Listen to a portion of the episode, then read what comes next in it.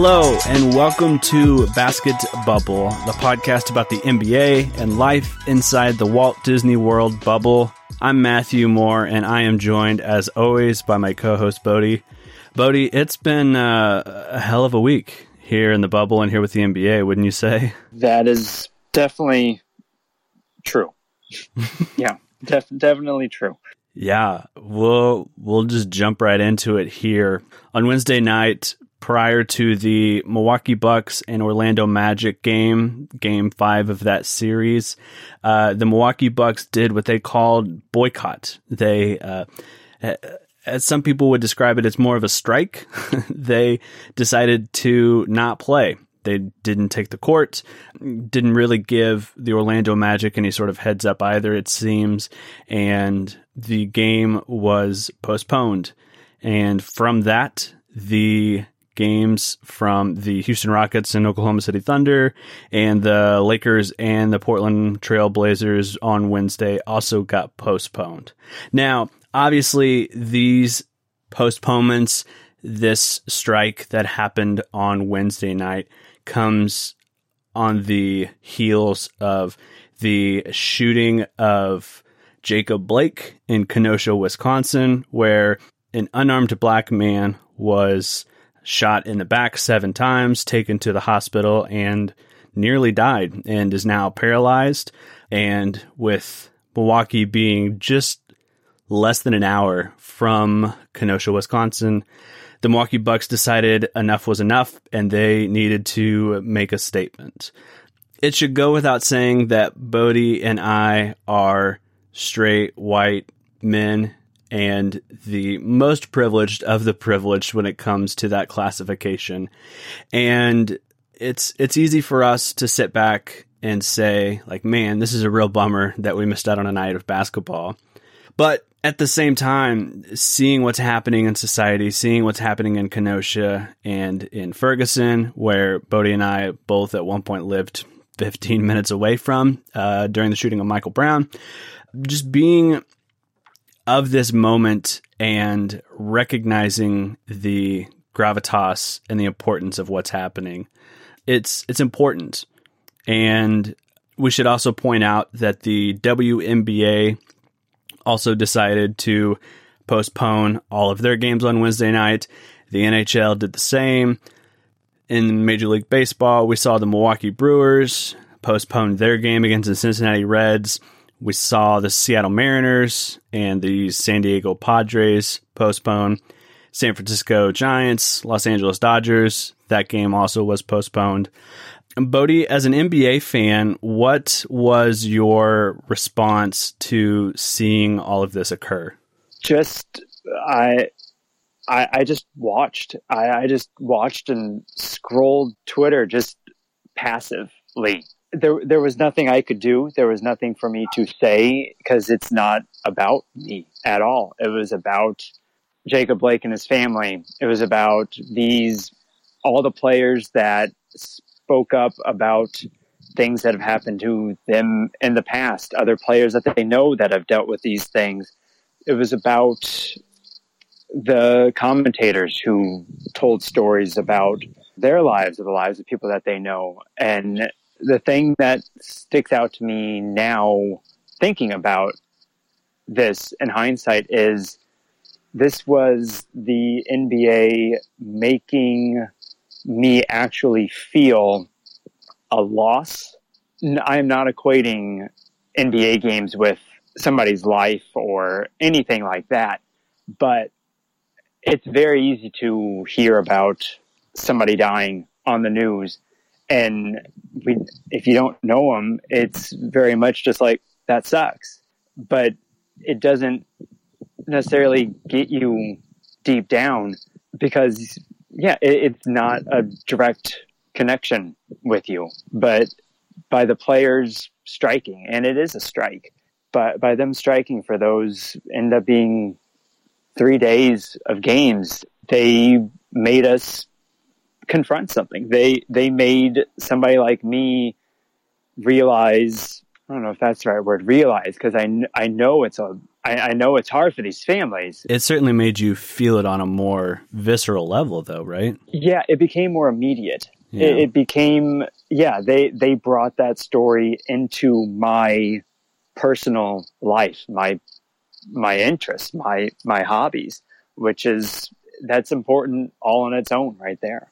You talked a little bit about commentators. Uh, I've got a couple clips here that we're going to play. This first one is inside the NBA's studio show, their pregame show features Kenny Smith, who is a former player, uh, is one of the go-to analysts when we look at basketball. And uh, listen to what happened here right before what was supposed to be the game on TNT on Wednesday evening. Listen here. This is this is tough. I mean, right now my head is like ready to explode. Like just in the thoughts of what's going on, and uh, I don't know if I'm even appropriate enough to say it. What the players are feeling and how they're feeling, and um, I haven't talked to any of the players. I'm just, but like coming in, even like driving here and getting into into the studio, hearing calls and people talking, and for me, I think the biggest thing now is to kind of, as a black man, as a former player, I think it's for best for me to support the players and just not be here tonight. And figure out what happens after that. Yeah, I, I just don't feel equipped to do that. And I respect that. Bodie, when we think about Kenny Smith walking off from the studio there on Wednesday night, what was your gut reaction when you saw that happen? It's a big deal. It's just it's it's just a really big deal, and we don't know how people are going to react to it. I don't know if Kenny knew how he was going to react to it, and the rest of the crew, I don't know how much longer they stayed on that show after Kenny walked out. I don't know if they went the full time, but Chuck stayed, Shaq stayed, Ernie er- Ernie gets his Emmys for a reason for moments like this, just how he handles things. But nobody knows how they're going to react to these things, and to see it happen raw like that in real time is another way of it being immediate. It doesn't feel staged. It doesn't feel hokey. I don't think Kenny Smith is that kind of person. He's he's never he's never seen that way. It helps drive home the importance of this to to these men. Yeah, and then once Kenny Smith walked off, Ernie and the crew took it to Chris Webber, who was supposed to be color commentator for one of the games on Wednesday evening, and he took a moment to share some of his thoughts about what was happening, what had happened. Uh, listen here to this clip. I wanted to have a voice in here because I feel like we only had the same couple voices talking during these times. So it was very important for me to come over here. I keep hearing the question like, what's next? What's next? Well, you got to plan what's next. You have to figure out what's next. I'm very proud of the players. I don't know the next steps. Don't really care what the next steps are because the first steps are to garner attention. And they have everybody's attention around the world right now. Then leadership and others will get together and decide the next steps. So we know it won't end tomorrow. We know that there's been a million marches and nothing will change tomorrow. We know vote. We keep hearing vote. Everybody vote. But I'm here to speak for those that are always marginalized. Those that live in these neighborhoods where we preach and tell them to vote and walk away. Charles Barkley came to my high school. Just seeing him in the locker room, seeing his hands and his body, that inspired me. You can't be something until you see it. And when I tell you the little kids that have called me upset, I have a godson that has autism, and I just had to explain to him why we aren't playing. I have young nephews I've had to talk to about death before they've even seen it in a movie. If not now, when? If not during a pandemic and countless lives being lost. If not now, when? That's that's all I just want to hear from the rest of the night while everybody's pontificating and thinking and soapboxing and all of that. We know nothing is going to change. We get it. Martin Luther King got shot and risked his life, Medgar Evers, if we've seen this and all of our heroes constantly taken down, we understand it's not going to end. But that does not mean, young men, that you don't do anything. Don't listen to these people telling you don't do anything because it's not going to end right away. You are starting something for the next generation and the next generation to take over. Do you have to be smart? Yes. Do you have to make sure that you have a plan? Yes. Do you have to be articulate about that plan? Yes. All of those things. But that's what you're going to do. They're professionals. They know how to be the best of themselves. And so I applaud it. I applaud it because it is the young people. It is the young people leading the way. And I applaud them. One of the things that stuck out to me was when he talked about having a godson with autism and having to explain to him why they weren't playing basketball that evening. And I felt that on a very visceral level myself because just a couple of days ago, uh, I have an older brother who's two years older than me who has autism. And he FaceTimed me the other night and uh, started the call by just looking very doe eyed. And he said, I'm sorry.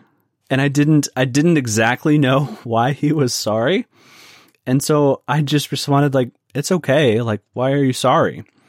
And he had been posting some things on Facebook that were talking about being Blue Lives Matter and how we didn't need to defund the police and a lot of borderline racist things. And I had commented on one of his posts on Facebook and said something to the effect of, It's a little more complicated than this, Michael. I think you should take this post down.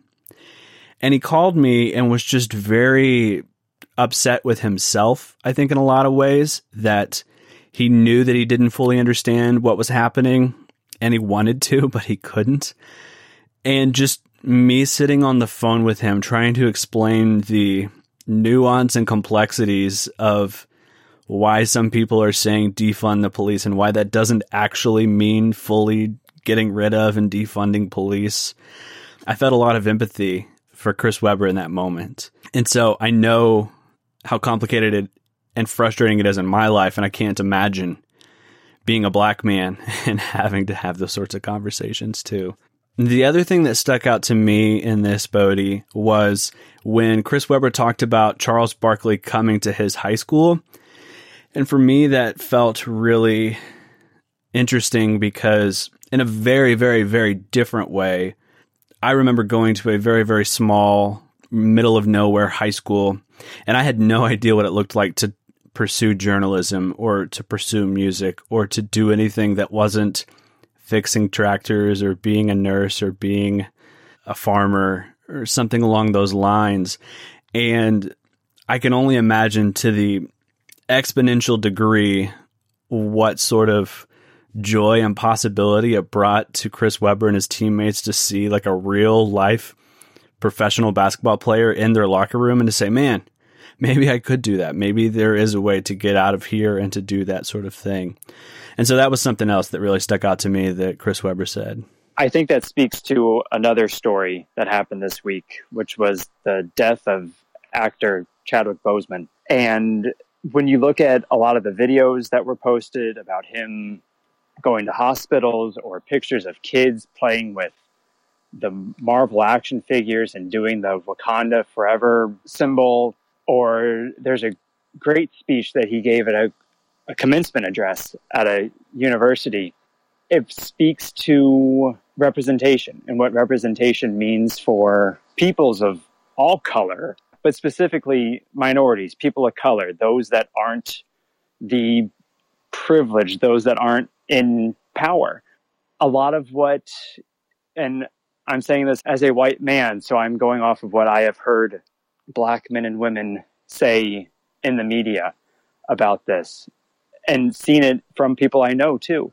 When you get to see somebody who looks like you or acts like you in doing something heroic, whether it be a superhero or Charles Barkley coming to your high school, a professional basketball player, and you can see that that could be me too. Seeing that upends what you normally see growing up as a child, what TV and movies tell you, what politicians might say, how parties might just treat you as as an issue or as a giant voting block instead of as an individual.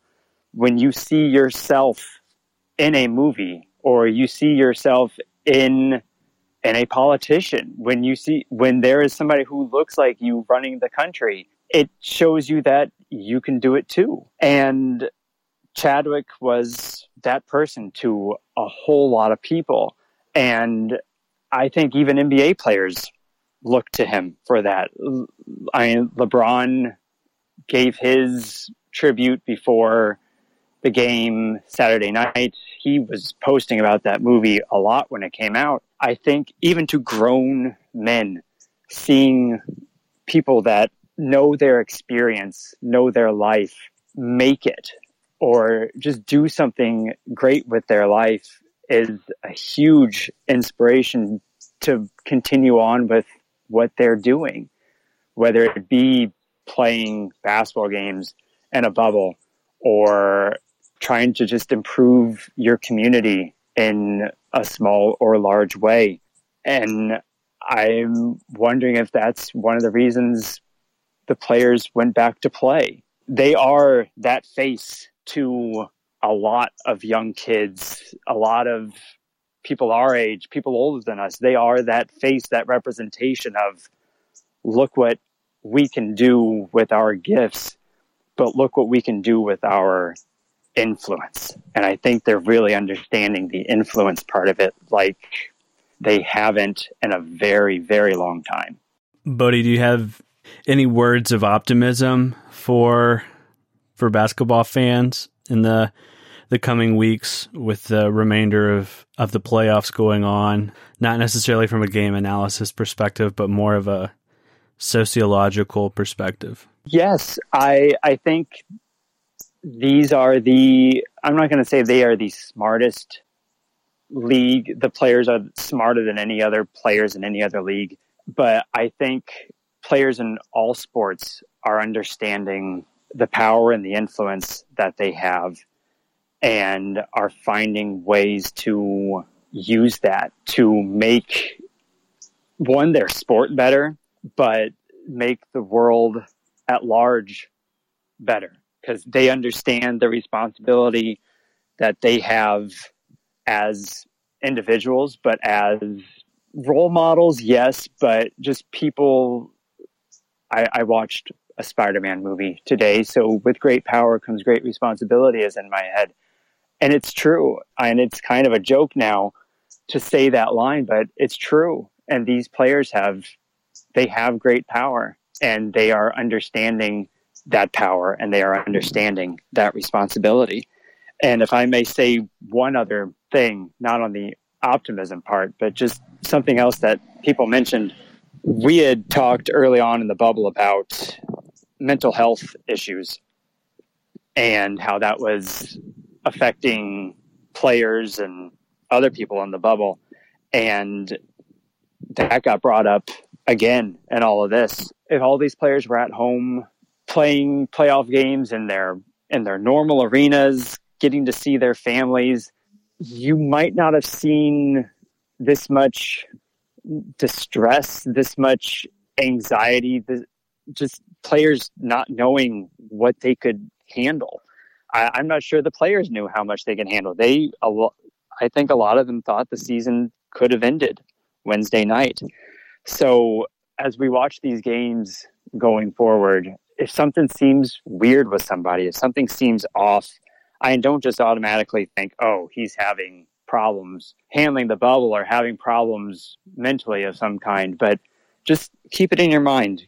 Have compassion towards what these players are trying to go through.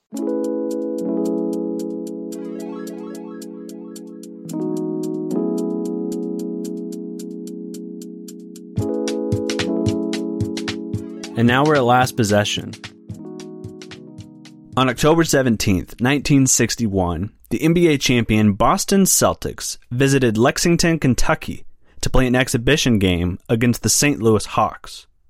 Now, the purpose of this matchup was to drum up interest in the NBA in a new market by showcasing former University of Kentucky stars Frank Ramsey of the Celtics and Cliff Hagan of the Hawks. Prior to the game, future Hall of Famers and black Celtics players Sam Jones and Thomas Sanders went to the Hotel Cafe for some coffee, but were refused service. Ma'am, We're staying at the hotel, Jones told the hostess, stunned. I'm sorry, but we don't serve Negroes, he recalls her responding. Jones and Sanders headed to the elevator and ran into teammate Bill Russell, who was the standout star of the Celtics and one of the first black stars in the NBA.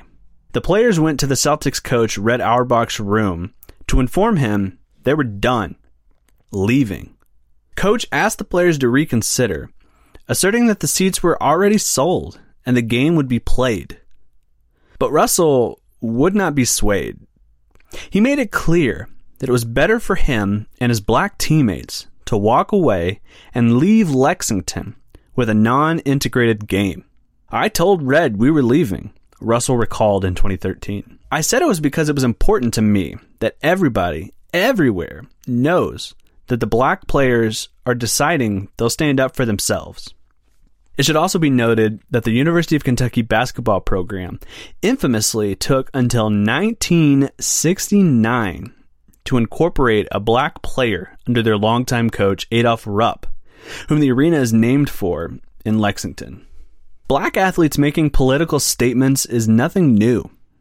Jackie Robinson, Muhammad Ali, Kareem Abdul Jabbar, all of these names that us white people look back on with a sort of revisionist history, did a lot of stuff that made white people real mad at the time. In 1944, Jackie Robinson was in the U.S. Army, and upon waiting results from tests done on his ankle, he boarded a bus with a white officer's wife. Although the bus had been deemed unsegregated, the bus driver insisted that Robinson move to the back of the bus. He refused, which led him to being court martialed. Robinson was charged with insubordination, disturbing the peace, drunkenness. By the way, Robinson was a staunch teetotaler. Conduct unbecoming an officer, insulting a civilian woman, and refusing to obey the lawful orders of a superior officer.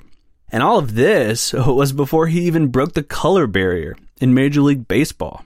In 1966, Muhammad Ali was drafted to serve in the Army during the Vietnam War but refused to go, saying, War is against the teachings of the Quran. I'm not trying to dodge the draft. We're not supposed to take part in no wars unless declared by Allah or the Messenger. We don't take part in Christian wars or wars of any unbelievers. In 1968, Kareem Abdul Jabbar boycotted the Olympics, stating that his decision to stay home during the 1968 Games was in protest of the unequal treatment of African Americans in the United States. This list could go on for days, but I say all of this to make two points. The first is this. We have a long documented history of black athletes finding ways to use what little capital they have to bring attention to the injustices brought against black people across this nation. It didn't start with Jackie Robinson. And it's not going to end with the Milwaukee Bucks either. The Ringer's Jason Concepcion sums it up well on the NBA Desktop Show.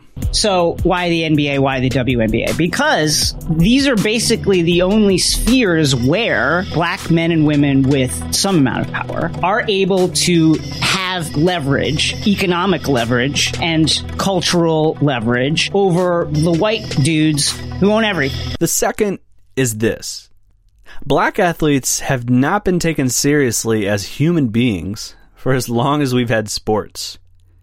How many times have you seen someone on Facebook claim, I'm done with the NFL if they don't start respecting my flag? Or, these NBA players just need to shut up and dribble. We view them as entertainers whose job is to be seen and not heard. And their political stances be damned. Now, this is pretty true of how we view most performers. Musicians and actors get this treatment as well. But it seems to me that these athletes in these leagues, predominantly black athletes playing for almost exclusively white owned teams, are bearing the brunt of this. After the strike on Wednesday, the president's son in law and White House official, Jared Kushner, came out and said, quote, the NBA players are very fortunate that they have the financial position where they're able to take a night off work. They put a lot of slogans out, But I think what we need to do is turn that from slogans and signals to actual actions that are going to solve the problem. I'd like to see them start moving into concrete solutions that are productive. It should be noted that LeBron James started a public elementary school in 2018 in his hometown of Akron, Ohio. And one direct result of this strike by the NBA players led to many arenas being converted into polling places for the 2020 election. Both of these seem like pretty concrete and productive solutions to me. A day after the 1961 boycott, Bill Russell told reporters, quote, We've got to show our disapproval of this kind of treatment, or else the status quo will prevail. We have the same rights and privileges as anyone else and deserve to be treated accordingly.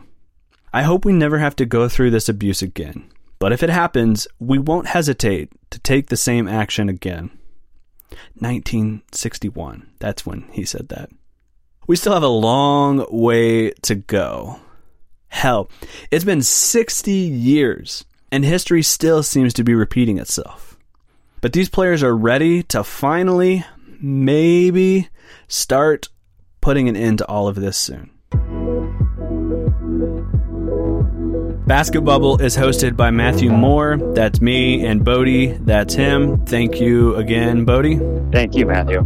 Our theme song is by Bad Snacks. Join us next week as we look at the rest of the playoff landscape and what to look for in round two. Stay safe out there, Bubbletonians. We'll see you next week. Thank